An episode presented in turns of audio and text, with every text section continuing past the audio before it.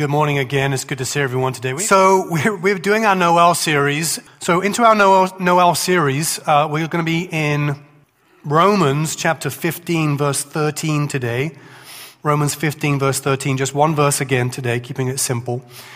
And um, obviously, Christmas time, we are celebrating the birth of Jesus. And as we read the Christmas story about Jesus, as we reflect on his birth and, and him coming, and the accounts, what we do is we read the accounts of the four gospel writers, Matthew, Mark, Luke, and John. And we believe, we believe, as Christians, we believe their testimony that Jesus isn't just an important person who came, but that he is the Savior of the world, come with a purpose to redeem us of our sin. And that he's calling people from every nation, every people group, every tribe and tongue. He's calling them out because he wants to heal the world of its wounds and of its pain. Jesus is the only person truly born to bring light to the world.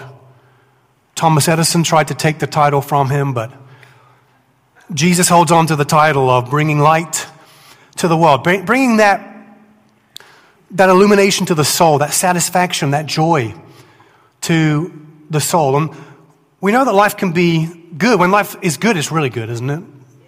When life is good, you can have those high moments in life. There's, there's good things in life. But no matter how good it can get, we know that the darkness is always present. The darkness is there. That, that, that there can be tragedy and there's turmoil in the world and greed and hatred and all kinds of problems in the world.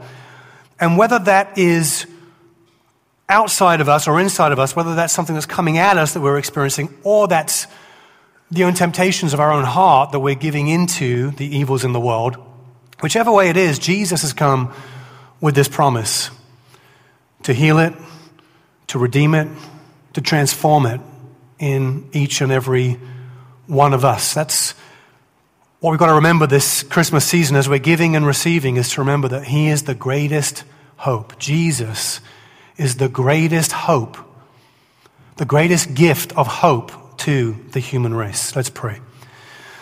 Jesus, we thank you that you came. We adore you and help us to adore you all the more. Transform us by your word. Give us the hope that only you can give. Give us the peace that only you can give. Give us the joy that only you can give. We pray you do that in Jesus' name. Amen. Amen. Romans 15, verse 13. Apostle Paul says this. He says, May the God of hope, fill you with all joy and peace in believing, so that by the power of the Holy Spirit you may abound in hope. Let's read it again. May the God of hope fill you with all joy and peace in believing, so that by the power of the Holy Spirit you may abound in hope. This is God's word. This verse starts off with this amazing idea God is a God of hope. He's a God of hope. And as I've already explained, we know that the darkness is still present, the darkness is still there. And so, because of that, because of the darkness in the world and the darkness sometimes of our own hearts, we need hope. And sometimes we need a heck of a lot of hope. You need hope to survive, in fact. Hope is an idea of a better future, an idea of a, better, brighter future.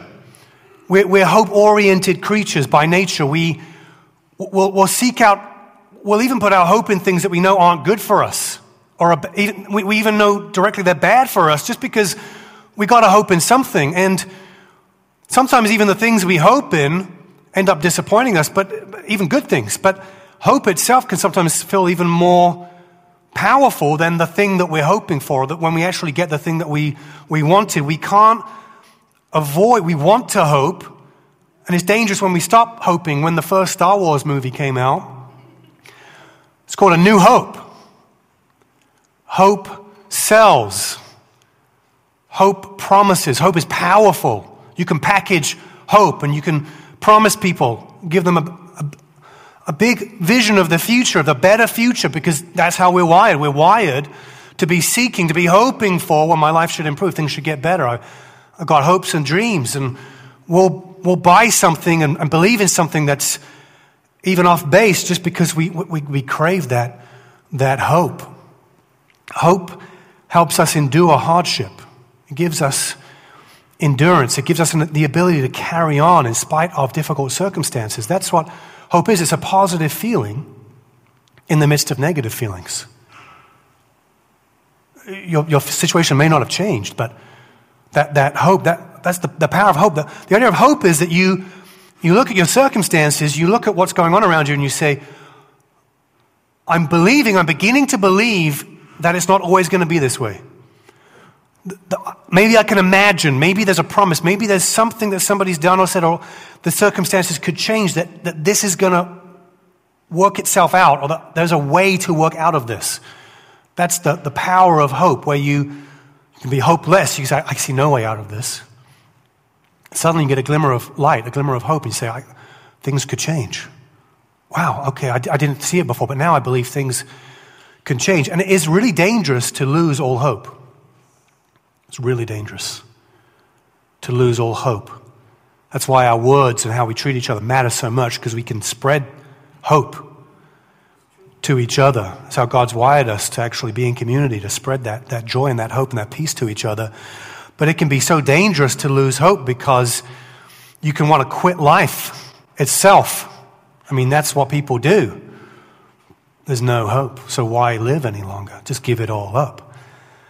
Hope and joy are connected in our verse today, actually. I think that hope is, is, is one of the foundations of joy. That's, that's, that's one of the sources where, where joy comes from. The other big place that joy comes from is, of course, gratitude. You've got to show a lot of gratitude, grateful for things. But that's also in, in part to do with hope. They're distinct things, though, gratitude and hope. But, but without hope, there's no joy whatsoever. And God is a God of hope. That means He is the source of hope. I mean, you can get inspiration from something, right? You can get a cat poster that can inspire you and make you feel a little bit better when you wake up in the morning. Say, the cat poster's still there. I believe. You can do that. that that's that's because there's, there's short term hope, and then there's long term hope. And, and what we're being told is that the God is the best object of our hope, is the best person, the best thing that we could ever put our hope in. Because the short term hope of the world, I mean, there can be positive things, neutral and negative things that we can, we can hope in. Um, but the short term things in the world, they, they, um, well, they're short term. That's the problem with them is if you lose them, then you lose the hope because the hope is attached to the short term thing the smartest thing, the wisest thing, the greatest thing that we can learn, learn to hope in is the long term thing. This is some wisdom that comes to us from God. There's hope in the long term. Don't hope just in the short term. You can enjoy the short term things and hope in short term goals, but if you don't have hope in the long term, then you're toast. You're in great trouble.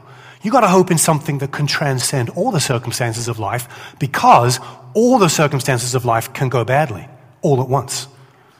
And so you've got to have a robust hope in something that is unshakable, and that's in God. That's in God. And so the great, the great thing that we hope for, the greatest long term hope that we can have, is that we can, might know God fully and find our full identity and purpose in Him. And but the only way to, to get to that place is to have all the things that block us from getting to that place removed. And that's evil.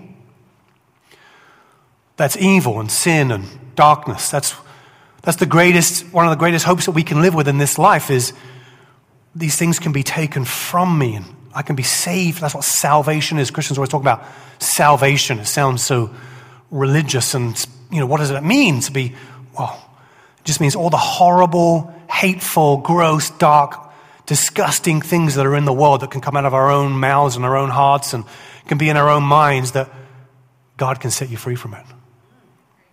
Wow. That's hope. You've got to have hope. Real evil, true evil. I'm not talking about the kind of thing where a friend might take a french fry, although that should be categorized as a form of evil. That's just crossing a line. the solution, the solution is this, is this is why Jesus was born. That's why he came as such a surprising thing that salvation, that the solution to the problem of the human heart would come through a child, through a baby, a special person being born 2,022 years ago. People are bewildered by this. People will say, well, how can you, isn't this like a fairy tale, believing in some kind of fairy tale? Here's why God did it this way. God did it this way for many reasons. Let me give you one big reason. Jesus was born, God was born as a child to show us humility. This is echoing a little bit from my message last week, building upon some of what we did last week. Some people reject the idea of God or don't like the idea that God demands worship, that God wants to be worshiped, that God is the center of all things. It's surprising that God would bring salvation through a child because it's such a humble thing. And the reason that Jesus, I think, came in this way, the reason that God showed himself in this way, is to show us that he is worthy of worship. That he's not this egomaniac person who says, just worship me or you're going to suffer and die. He's the kind of God that actually came to serve us, to show himself in weakness. But not only did he reveal himself in weakness and in frailty, but he grew in, Jesus grew in courage and in strength. And so we see in Jesus this combination, we looked at it last week, this combination of the strength of Jesus. And you need strength to fight evil. Because the darkness is, it's so perverse, so destructive. There's, it ends up wanting to destroy itself. It's, it's, it's, it's nihilism. That's where the, the, lack of hope leads to, is nihilism. That's why you, you take God out of a culture, you end up with a nihilistic, self destructive culture. That's the spiral we're in. That's why we're kind of laughing our way through the fall of our own republic right now. I mean, the great thing is, is that we have faith. That's why you've got to have a faith that transcends any circumstance you're in. You say, Our hope is not in this world, it's in the kingdom of God. It's in this, this, this reality that's above everything. And so the darkness is, is, is so deep and so, so awful. The e- evil of the human heart is so, so rampant, and we just keep inventing new ways of being more and more evil. And so, to overcome that evil, not only do you need to have somebody who is humble, not a maniac, but you need somebody with actual strength. This is a theme, this theme gets explored in, in literature and obviously explored in the Bible. It comes out if you're, if you're familiar, you know, obviously Lord of the Rings, the books, and the movies explored this theme exactly. This amazing, dynamic combination of a Savior who is both humble and courageous, who both is, has weakness and strength. And it's that combination, it's only that combination that can bring peace. You have to have that, com- that combination. Without that combination of those two qualities, you have more darkness.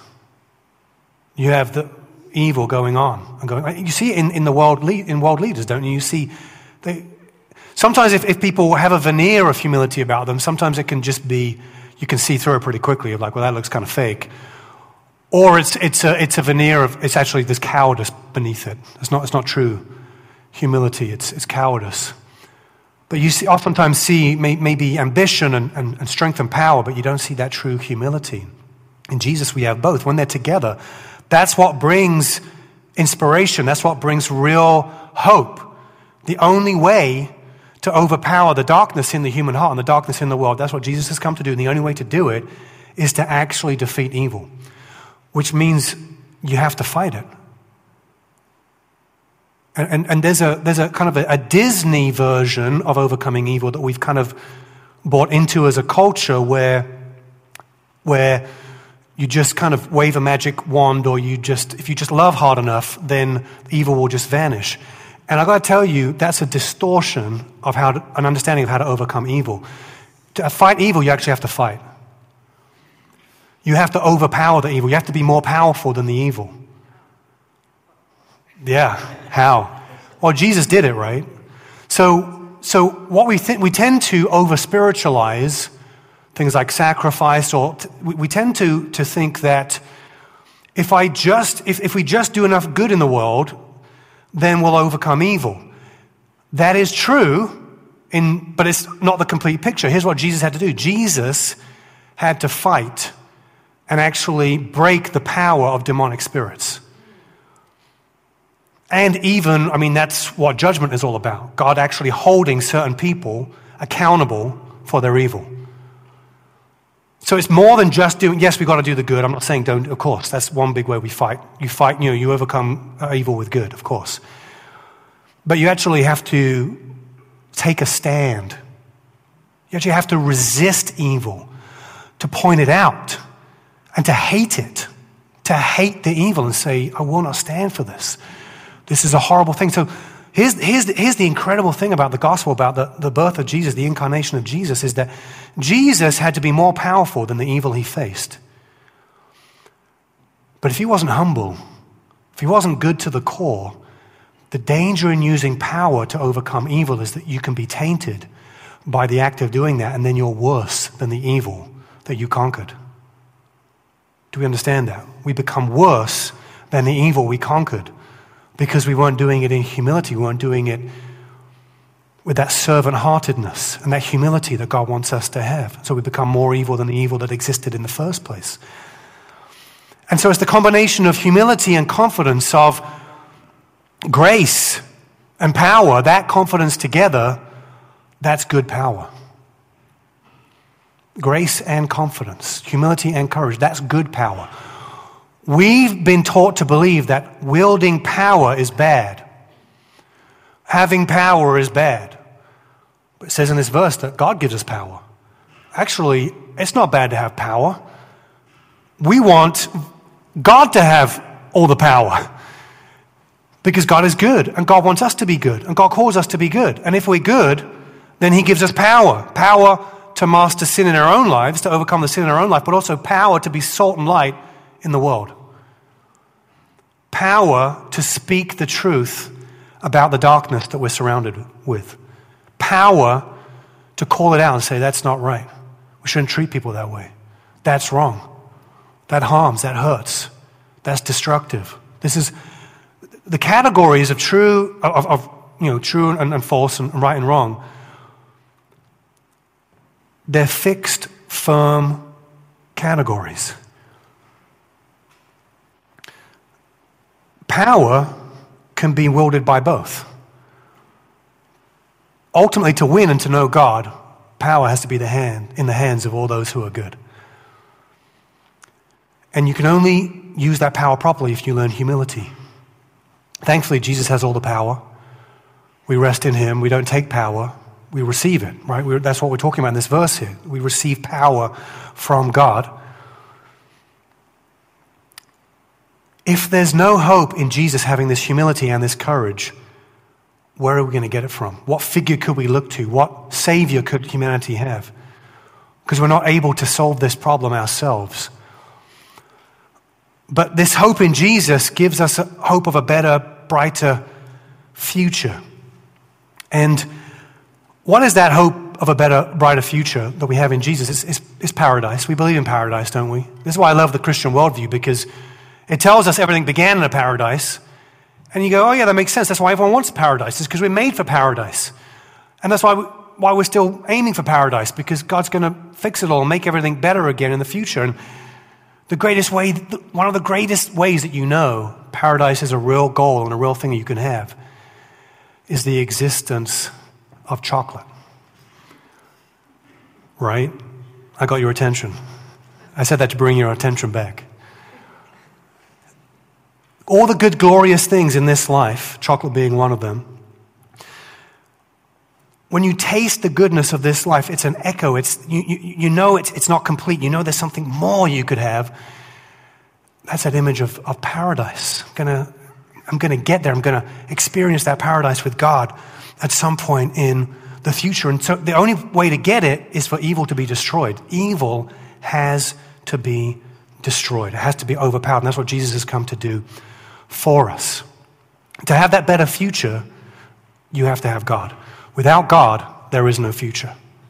Therefore, without, so, so hoping in paradise, without the guarantee of a better future, it's nihilism, it's self destruction, it's living for myself. The world's just going, is just going to burn up in its own hatred.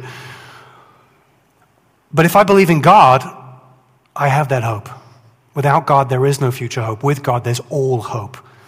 You can have all the hope.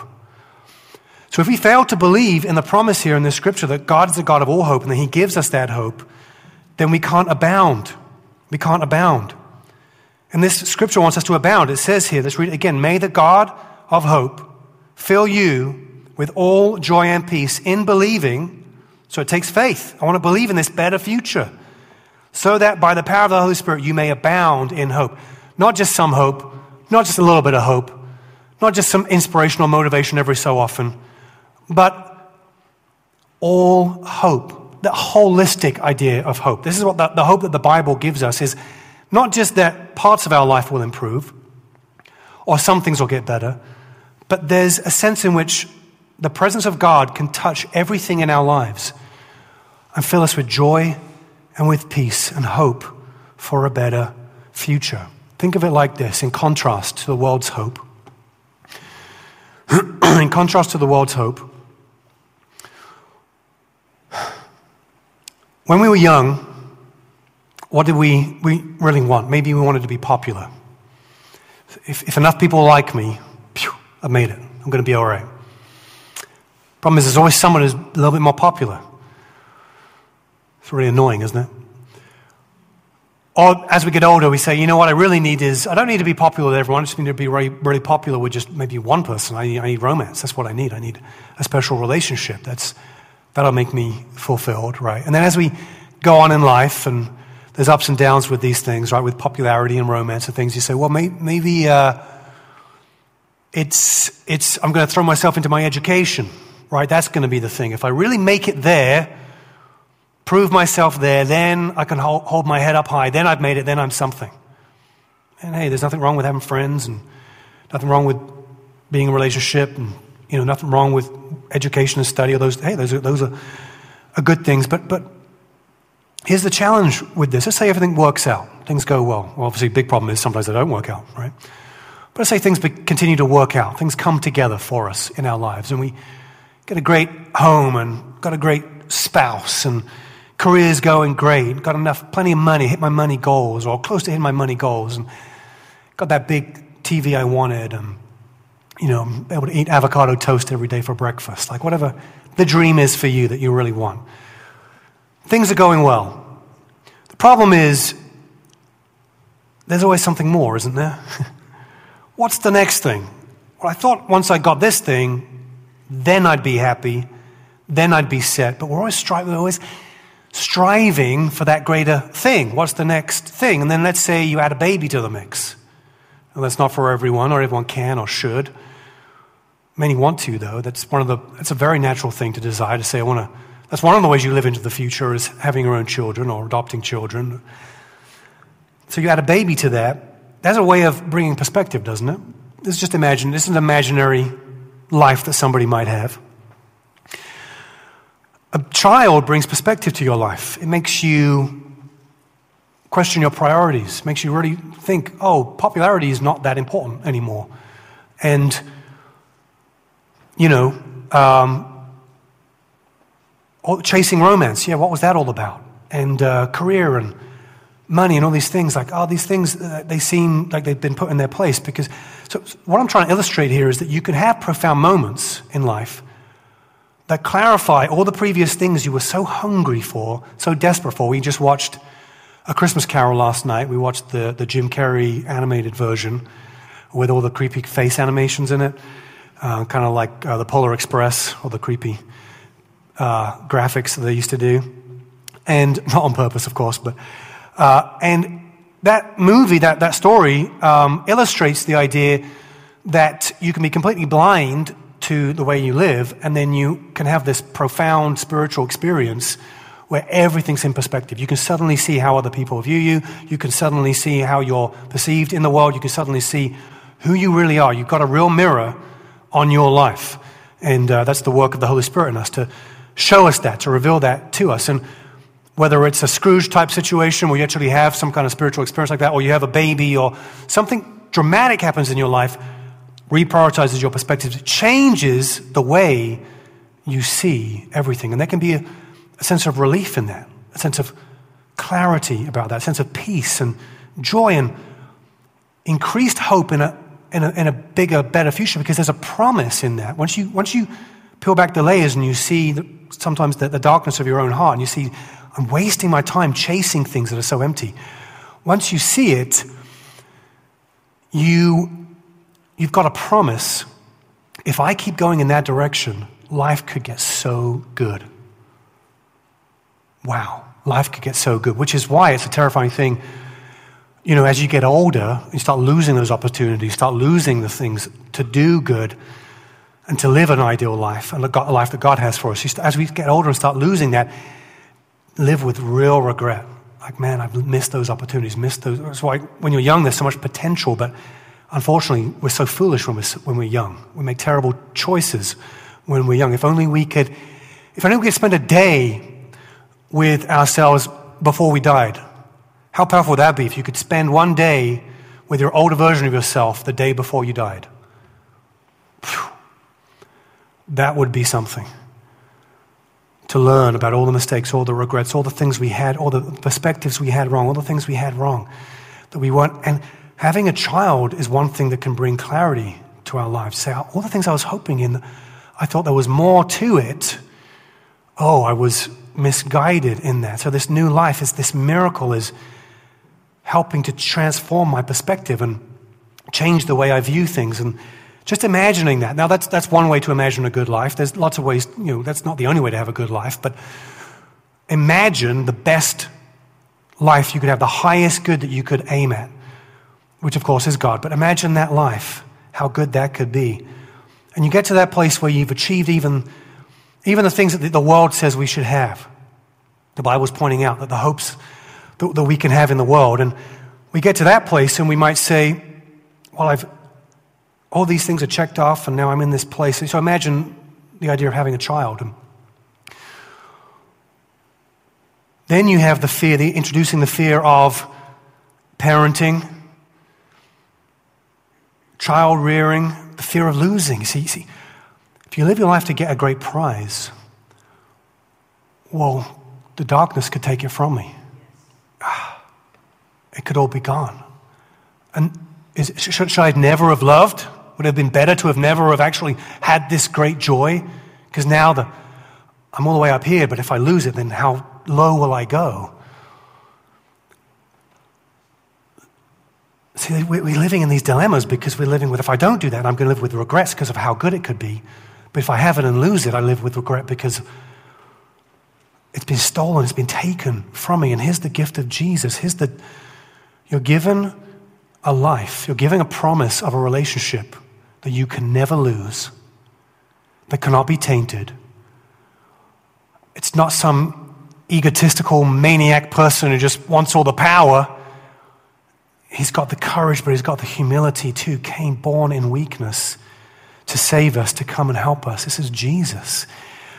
This is the greatest hope. You cannot lose out in Jesus because of the hope that he gives. That first Christmas morning when Jesus was born, it was the light of the world, the hope of the world coming in. And that's what Jesus is. He's a symbol of hope and joy to us. It's the only thing that you can never lose. Everything else that you put your hope in if you lose it, you'll be destroyed or disappointed. But in Jesus, it never goes away. You'll never lose it, never be disappointed. How do we grow in this hope? How do we truly believe it? Because it can be one thing to be spiritual, be religious, or say you're a Christian, and say, well, yes, of course it's true, but then immediately turn back to hope in shallow things, temporary things, short term things. Right? To say, I've got to build this life that I want. How do we actually get it? Let's read the verse again. May the God of hope Oh, so God is the source. May the God of hope fill you with all joy and peace in believing. Okay, so there's faith involved, so that by the power of the Holy Spirit, also the, the Holy Spirit's involved, you may abound in hope. Now, you can get short term hope in things like in those, those cat posters and things like that, but there's abounding in hope is this, this powerful idea that the Holy Spirit comes into our lives. God's God gives us His very presence so, a relationship with God, the Holy Spirit comes into our life. His very presence is with us to produce fruit in us, to mature us, to transform us.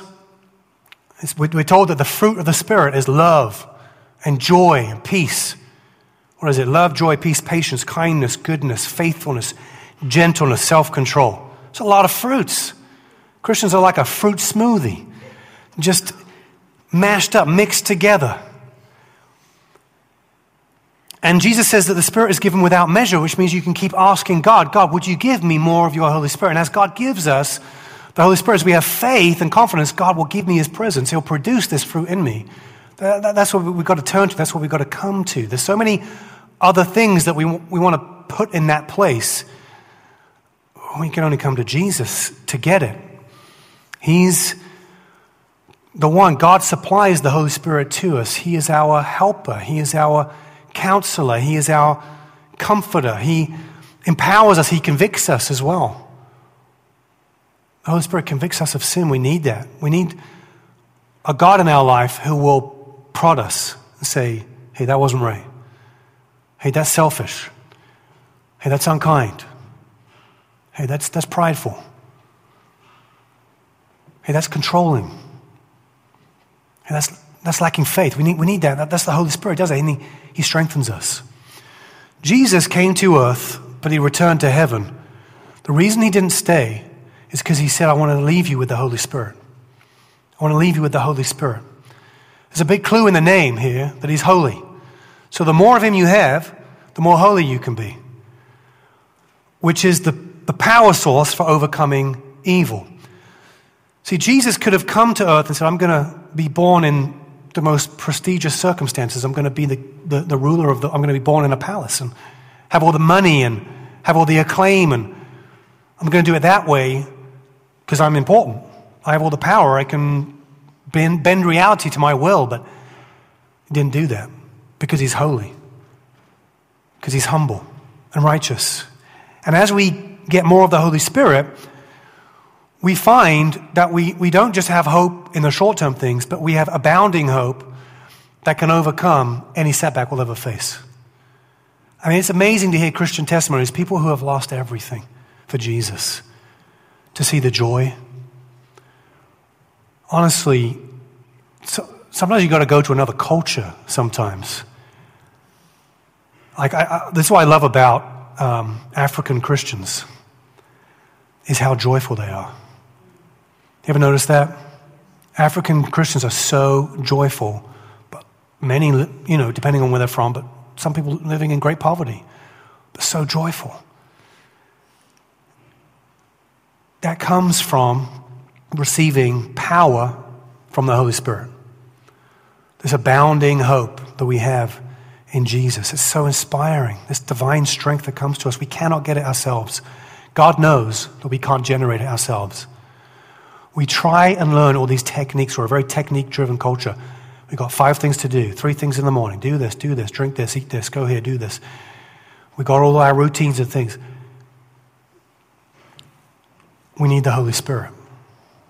We need the very presence of God, divine power, divine strength to help us raise above those circumstances. Let's respond with singing and worship. Let's ask, as we sing, let's ask for the Holy Spirit to come into our hearts. Perhaps in worship times, we're used to just singing the, the words and enjoying that. But as you sing this next song, let's ask God, fill me with hope. Help me abound in hope. Fill me with your Holy Spirit, with your presence. But think about today. Think about that abounding hope that only comes through the Holy Spirit, through the presence of God in our lives. Let's read this verse one more time. May the God of hope fill you with all joy and peace in believing, so that by the power of the Holy Spirit you may abound in hope. You need hope. It's dangerous to live without hope. We have the greatest hope in Jesus. Let's rest in Him today.